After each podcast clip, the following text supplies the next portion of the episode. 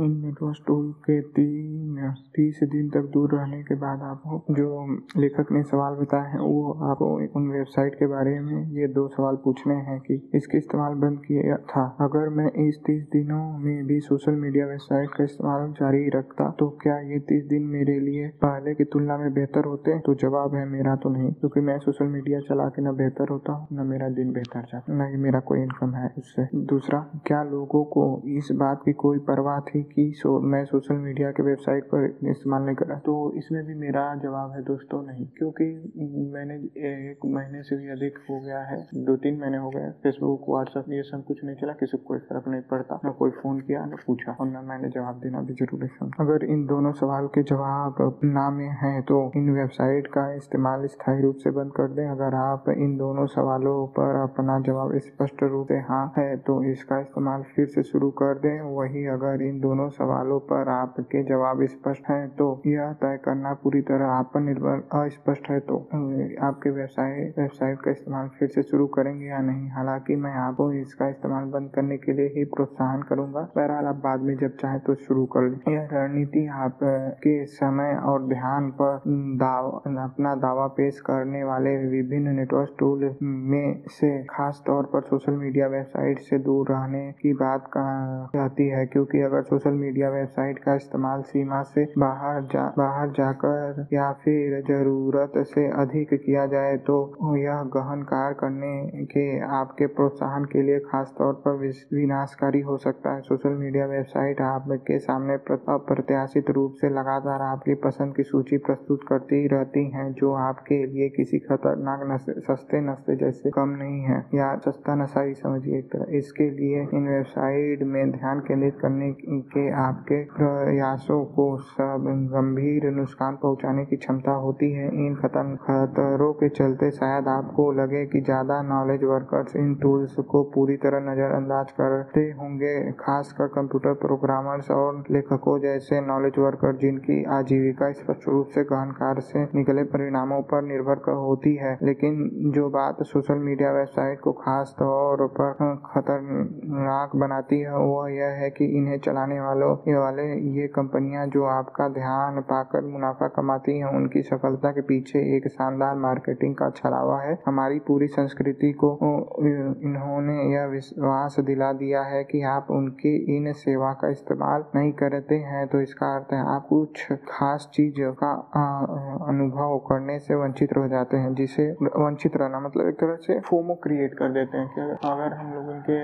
Apps का वो नहीं इस्तेमाल करते हैं, ट्रेंड के हिसाब से हम लोग नहीं रहेंगे, पीछे छूट जाएँगे। ये चीज़ कर रहे हैं लेखक यहाँ पे। वंचित रह जाने का यह डर मतलब फोमो जिसको बोल सकते हैं फियर ऑफ़ मिसिंग आउट मतलब कुछ छूट जाने का जो डर है, निश्चित रूप से रेयान कोडेस ने इस, उस डर को सामना, के सामने, सामना ही ही सॉरी समान ही है कि आपके घर पर रखा ढेर सारा सामान न जाने कब काम आ जाए। इसलिए मैं आपको एक ऐसी सुधारात्मक रणनीति अपनाने को सुझाव देता हूँ जो आपको पैकिंग पार्टी से मिलती जुलती सोशल मीडिया वेबसाइट का इस्तेमाल किए बिना एक महीने का समय बिताने के से, बिताने से आपको वास्तविकता की जो खुराक मिलेगी उसकी मदद से आप इस डर को मुक्त हो सकते हैं कि इन से दूर रहकर आप विशेष कार्यक्रम चर्चाओं और साझा सांस्कृतिक अनुभव जैसे खास चीज़ों के अनुभव से वंचित रह जाएँगे। अधिकतर लोगों के लिए वास्तव में यह खुराक इस बात की पुष्टि करने की है कि सोशल मीडिया वेबसाइट का आपके जीवन में कोई खास महत्व नहीं है। यह बात आपके सामने सिर्फ़ तभी स्पष्ट होगी जब आप इन टूल से जुड़े मार्केटिंग संदेशों के जाल से खुद को मुक्त करने के लिए बड़ी मेहनत कर चुके होंगे। मैं आपको कहना, सॉरी, मैं आपसे कहना था कि आपको तीस दिनों के अपने इस प्रयोग में सर्वाधिक घोषणा करने की, सार्वजनिक घोषणा करने की कोई ज़रूरत नहीं है। इस, इनका इसका कारण यह है कि जिस भ्रम के चलते लोग सोशल मीडिया वेबसाइट में बंद बंद से जाते हैं, कुछ लोगों के लिए उन भ्रम का एक पहलू का यह विचार है कि लोगों को उनकी बातें या टिप्पणियाँ सुनने में बड़ा ही दिलचस्पी है। और अगर वे अचानक से सोशल मीडिया पर टिप्पणियाँ करना बंद कर देंगे तो लोग निराश हो जाएँगे। शायद ये मेरे शब्दों से आपको ऐसा लगे कि मैं इन लोगों का मज़ाक उड़ा रहा हूँ। या अंतर्दृष्टि सॉरी अंतर्निहित भावना बहुत आम है। और और इससे निपट, निपटना ज़रूरी है। उदाहरण के लिए, ये शब्द लिखे जाने तक ट्विटर इस्तेमाल करने वालों, हर व्यक्ति को औसतन 208 फॉलोअर होते हैं। तो जब आपको यह पता हो कि 200 से ज़्यादा लोग स्वेच्छा से आपकी बातें और टिप्पणियाँ सुनना चाहते हैं तो आपको बड़ी आसानी से यह गलत फहमी हो सकती है कि इन वेबसाइट पर आपकी सक्रियता वाकई एक महत्वपूर्ण चीज़ है। मेरा काम भी दूसरों को अपने विचार बेचना ही है लेखक करें अपने बारे। और मैं अपने अनुभव से कहता हूँ कि यह किसी नशे की लत से कम नहीं है। मेरा मानना है कि आगे लेखक बताते हैं मेरा मानना है कि सोशल मीडिया बढ़ती स्वक्रिया के पीछे का एक कारण यह है कि इसने वास्तविक मूल्य उत्पादक के पीछे पीछे पी, सॉरी पीछे पीछे पीछे जो है कड़ी मेहनत और लोगों द्वारा अपने ध्यान दिए जाने के सकारात्मक प्रतिफल के बीच के संबंध को तोड़ दिया है। सोशल मीडिया के इस शाश्वत पूंजीवाद आदान प्रदान को हटाकर इसका एक सतही सामूहिक विकल्प पैदा कर दिया है कि अगर तुम मेरी बात पर ध्यान दोगे तो मैं तुम्हारी बात पर ध्यान दूँगा। भले ही हमारी बात का कोई वास्तविक मूल्य या महत्व ना हो। उदाहरण के लिए, ऐसा ब्लॉग, मैगजीन या टेलीविज़न प्रोग्राम का कंटेंट जो आमतौर पर फेसबुक या ट्विटर पर बड़ी संख्या में मौजूद रहता है, उसे औसतन कोई दर्शक नहीं मिलते हैं, पर जब यही कंटेंट सोशल मीडिया की सामान्य रुचि व व्यवहार के दायरे के अंतर्गत प्रस्तुत किया जाता है तो लाइक्स और कमेंट के रूप में दर्शकों का ध्यान खींचने के कामयाब हो जाते हैं। इस व्यवहार को प्रेरित करने के पीछे यह समझौता है कि आपने दोस्तों और फॉलोअर्स का ध्यान पाने के एहसास के बदले में आपको उनके कंटेंट पर ध्यान देंगे, जबकि आप अपने दोस्त और फॉलोअर का ध्यान पाने के योग्य नहीं है, वे भी आपका ध्यान पाने के योग्य नहीं है। यानी यह कुछ ऐसा ही है कि तुम सोशल मीडिया पर मेरा स्टेटस अपडेट लाइक करो, मैं तुम्हारा स्टेटस अपडेट लाइक करूँगा और इस आपसी समझौते के चलते हर किसी को बहुत अधिक प्रयास किए बिना ही प्राप्त पर्याप्त महत्व दे दिया जाता है। बिना किसी को सूचना दिए या बिना कोई सार्वजनिक घोषणा किए कि सोशल मीडिया वेबसाइट का इस्तेमाल बंद करके आप एक कंटेंट प्रोड्यूसर के रूप में अपनी वास्तविक हैसियत का पत, का भी पता लगा सकते हैं कि अधिकांश लोगों और सेवाओं के लिए यह खबर शांत करने वाली होती है। आपके करीब करीबी दोस्त और परिवार के अलावा कोई और व्यक्ति यह गौर भी नहीं करेगा। बहरहाल ये मेरे साथ भी हुआ था। किसी को कोई फ़र्क नहीं पड़ रहा था मैं हूँ या नहीं हूँ। इसलिए कि आप सोशल मीडिया वेबसाइट से दूर हो गए हैं। मैं जानता हूँ कि इस मुद्दे पर ये सब कुछ करते हुए मैं आपको किसी खूसड़ और कठोर व्यक्ति जैसा लग रहा हूँ, पर इससे निपटने का कोई और तरीका है। इस बारे में मैं चर्चा करना ज़रूरी सॉरी, इस बारे में चर्चा करना ज़रूरी है, क्योंकि क्योंकि दूसरों की नज़रों से अपना महत्व पहचानने की यह मूर्ख सॉरी, भूख लोगों को बिना सोचे समझे, मूर्ख नहीं, भूख अपना कीमती समय बर्बाद करने और अपना ध्यान भटकाने की ओर ढकेलते रहती है। ज़ाहिर है कि कुछ लोगों के लिए तीस दिनों का यह प्रयोग मुश्किल होगा और कई परेशानियाँ खड़ी करेंगे। उदाहरण के लिए, अगर आप एक कॉलेज के छात्र, एक इंटरनेट पर्सनालिटी है तो सोशल मीडिया से परहेज करना आपके जीवन को जरा जटिल बना देगा, जो स्पष्ट रूप से नज़र भी आएगा। पर मुझे लगता है कि अधिकांश लोगों के लिए इस प्रयोग का परिणाम यह होगा कि दैनिक जीवन में सोशल मीडिया की भूमिका के बारे में आपकी दृष्टिकोण अधिक बुनियादी किस्म का हो जाएगा। यह प्रयोग करने से भले ही आपकी इंटरनेट संबंधित आदतों के कुछ खास बदलाव न आए हो।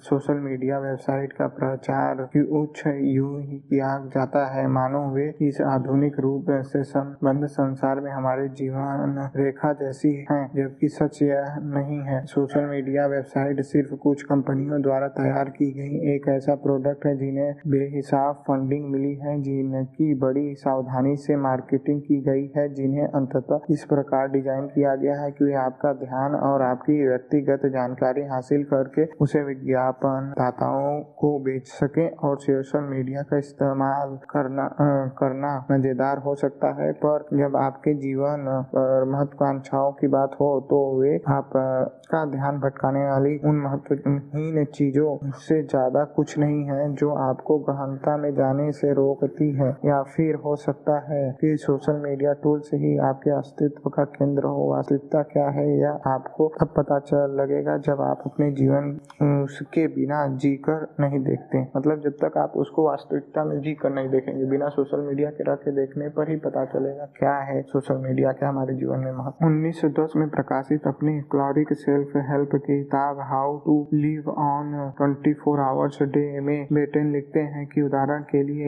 एक औसत लंदन निवासी किसी ऑफ़िस में हर रोज, ये अगला है दोस्तों, हर रोज सुबह दस बजे लिखते हैं कि उदाहरण के लिए एक औसतन लंदन निवासी किसी ऑफ़िस में हर रोज सुबह दस बजे से शाम छह बजे तक काम करता है और उसे हर रोज ऑफ़िस में आने जाने में लगभग पचास मिनट लगते हैं। उसके पास ऑफ़िस आने जाने और वहाँ काम करने के बाद रोज करीब करीब सोलह घंटे का समय बचता है। बेटेन के लिए यह समय काफ़ी था कि सातरा शास्त्रार्थ बातें हैं कि लंदन के निवासी की ही तरह बहुत से लोगों को इन ढेर सारे समय के पीछे संभावित संभावनाओं का एहसास ही नहीं होता है। इसके बारे में बेटेन कहते हैं कि औसत लंदन निवासी सबसे बड़े गलत फहमी यह करते हैं कि उनके, कि अपने काम में आनंद न आने के बावजूद भी काम उनके लिए एक ऐसी चीज़ है जिसे वो सिर्फ़ निपटना चाहते हैं। बहरहाल, वह सुबह दस बजे से शाम को छह बजे तक के काम के समय को आप ही अपना दिन मानते हैं और इस अवधि से पहले दस घंटे के बाद छः सॉरी दस घंटे के बाद छः घंटे उनके लिए सिर्फ़ असंभव और अंत जैसा होता है। बेटेन इस दृष्टिकोण की निंदा करते हुए कहते हैं, पूर्ण तार्किक और हानिकारक करार देते हैं। इसका विकल्प क्या है? बेटेन सुझाव देते हैं कि यह व्यक्ति ऑफ़िस के काम के बाद बच्चे दिन के सोलह घंटे को भी एक दिन की तरह देखे। इस दौरान वह स्वतंत्र रहता है, रोजी रोटी कमाने में नहीं जुटा होता है कमाई कमाई की जुड़ी चिंताओं में नहीं उलझा होता है। इस दौरान वह किसी ऐसे व्यक्ति जै, व्यक्ति जैसा होता है जो ऑफ़िस में काम करने के बजाय किसी और तरीके से अपनी जीविका कमाता हो। इसलिए उस व्यक्ति को अपना यह समय किसी अभिजात वर्ग के व्यक्ति की तरह बिताना चाहिए यानी आत्मविकास के कड़े प्रयास करते हुए बेटे ये बात मुझे भी सही लगती है। लोगों के पास जब समय खाली बचता है उसको इधर उधर फालतू की चीज़ें में खर्च कर देते हैं। उनको लगता है ये समय तो खाली है, आराम का समय है। बहरहाल, आराम जैसे करना चाहिए, लेकिन हर समय फिजूल का समय नहीं बर्बाद करना चाहिए। सब बर्बाद करोगे, वापस आ जाएगा पैसा, गाड़ी, रुपया, धन, दौलत, सब। लेकिन समय एक ऐसा है, मूल्यवान संसाधन है, जो प्रकृति ने हमें दी है। उसको हम कभी खरीद नहीं सकते। पूरी दुनिया के पैसे देकर भी एक पल नहीं खरीद सकते। इसे हम लोगों को अपने ऊपर मतलब खुद को बेहतर करने में लगाना चाहिए। लेखक का कहना मुझे बिल्कुल सही लगा। इस बेटेन के अनुसार आत्म विकास के कार्यों में सबसे महत्वपूर्ण है। शानदार साहित्य या किताबें पढ़ें। बहरहाल, मुझे किताबें पढ़ना पसंद है इस मामले में। और साहित्य भी पढ़ा जा सकता है। बेटेन इस मुद्दे पर एक सदी पहले ही बहुत कुछ लिख चुके हैं। बहरहाल, इस, शायद आपको लगे कि इसके बाद के दशक में जब पूरी दुनिया के मध्य वर्ग का आकार विस्फोट गति से बढ़ा तो शायद आपके खाली समय के बारे में हमारी सोच भी काफ़ी विकसित हो गई हो। लेकिन ऐसा कुछ नहीं हुआ है। अगर कुछ हुआ है तो ये कि इंटरनेट के उदय और सतही ध्यान से जुड़े कार्यों की व्यवस्था को इंटरनेट पूरी तरह पूरी सहयोग करता है और अर्थव्यवस्था में सप्ताह में 40 घंटे काम करने वाले औसतन कर्मचारी ने खाली समय की गुणवत्ता को घटा देती है। ये कर्मचारी खासकर ते, तेरी तकनीक प्रेम तकनीक प्रेमी मिलेनियर जनरेशन के हैं। अब इस खाली समय को हर कोई मुख्यतः अपने भटकते हुए ध्यान के साथ डिजिटल मनोरंजन में जुड़े कंटेंट पर क्लिक करता रहता है। अगर बेटेन का आज ज़िंदा होते तो इस क्षेत्र में इंसान को विकास की हालत देखकर निराश हो जाते हैं। बहरहाल, ये बात भी आजकल हम लोग अपना समय खाली बचता है। शाम को एक दो घंटा तो हम लोग बुक नहीं पढ़ते, बेहतर नहीं सीखते, खुद को बेहतर नहीं करते बस लग जाते हैं नेटफ्लिक्स और भी कई सारे जो सोशल मीडिया एप्स हैं, उनको स्क्रॉल करने में स्क्रॉल करने में, जो सिर्फ़ हम लोगों के मेंटल एनर्जी सिक करती हैं, एकदम खत्म कर देती हैं। तो दोस्तों, आज का यहीं तक है। हाँ लेखक आगे एक चीज़ और बताते हैं। मैं स्पष्ट कर दूँ कि बेटे, इनके सुझावों के पीछे नैतिक आधारों से मेरा कोई वास्ता नहीं है। महान किताब और कविता पढ़कर मध्य वर्ग के लोगों को मन और आत्मा के उत्थान की बेटेन की कल्पना कुछ हद तक प्राचीन और उत्तर वर्ग वर्गिक सोच के ग्रसित लगती है, पर उनकी उनकी इस बात का तार्किक आधार है कि आपको अपने खाली समय का उपयोग सोच समझ कर करना चाहिए। आज भी उचित है, खासकर इस नियम के उद्देश्य के संदर्भ में जो कुछ आजकल हो रहा है, उसके हिसाब से लोग, बहरहाल लेखक का कहना बिल्कुल सही है। तो दोस्तों, आज के लिए यहाँ तक ही है। मिलेंगे नेक्स्ट एपिसोड में। के बाद एक दो एपिसोड में ये खत्म हो जाएगा। इसके बाद हम लोग पहुँचेंगे नियम चौथे सतही कार्य से छुटकारा पाना। ठीक है? थैंक यू दोस्तों, आप लोगों ने इतना लंबे समय तक सुना। बहुत सी कमियाँ होंगी, खामियाँ होंगी, लेकिन फिर भी आपने सुना। उसके लिए थैंक यू और मुझे मेरे कमियाँ, खामियाँ को ज़रूर बता दीजिएगा लिख कर मैसेज कीजिएगा।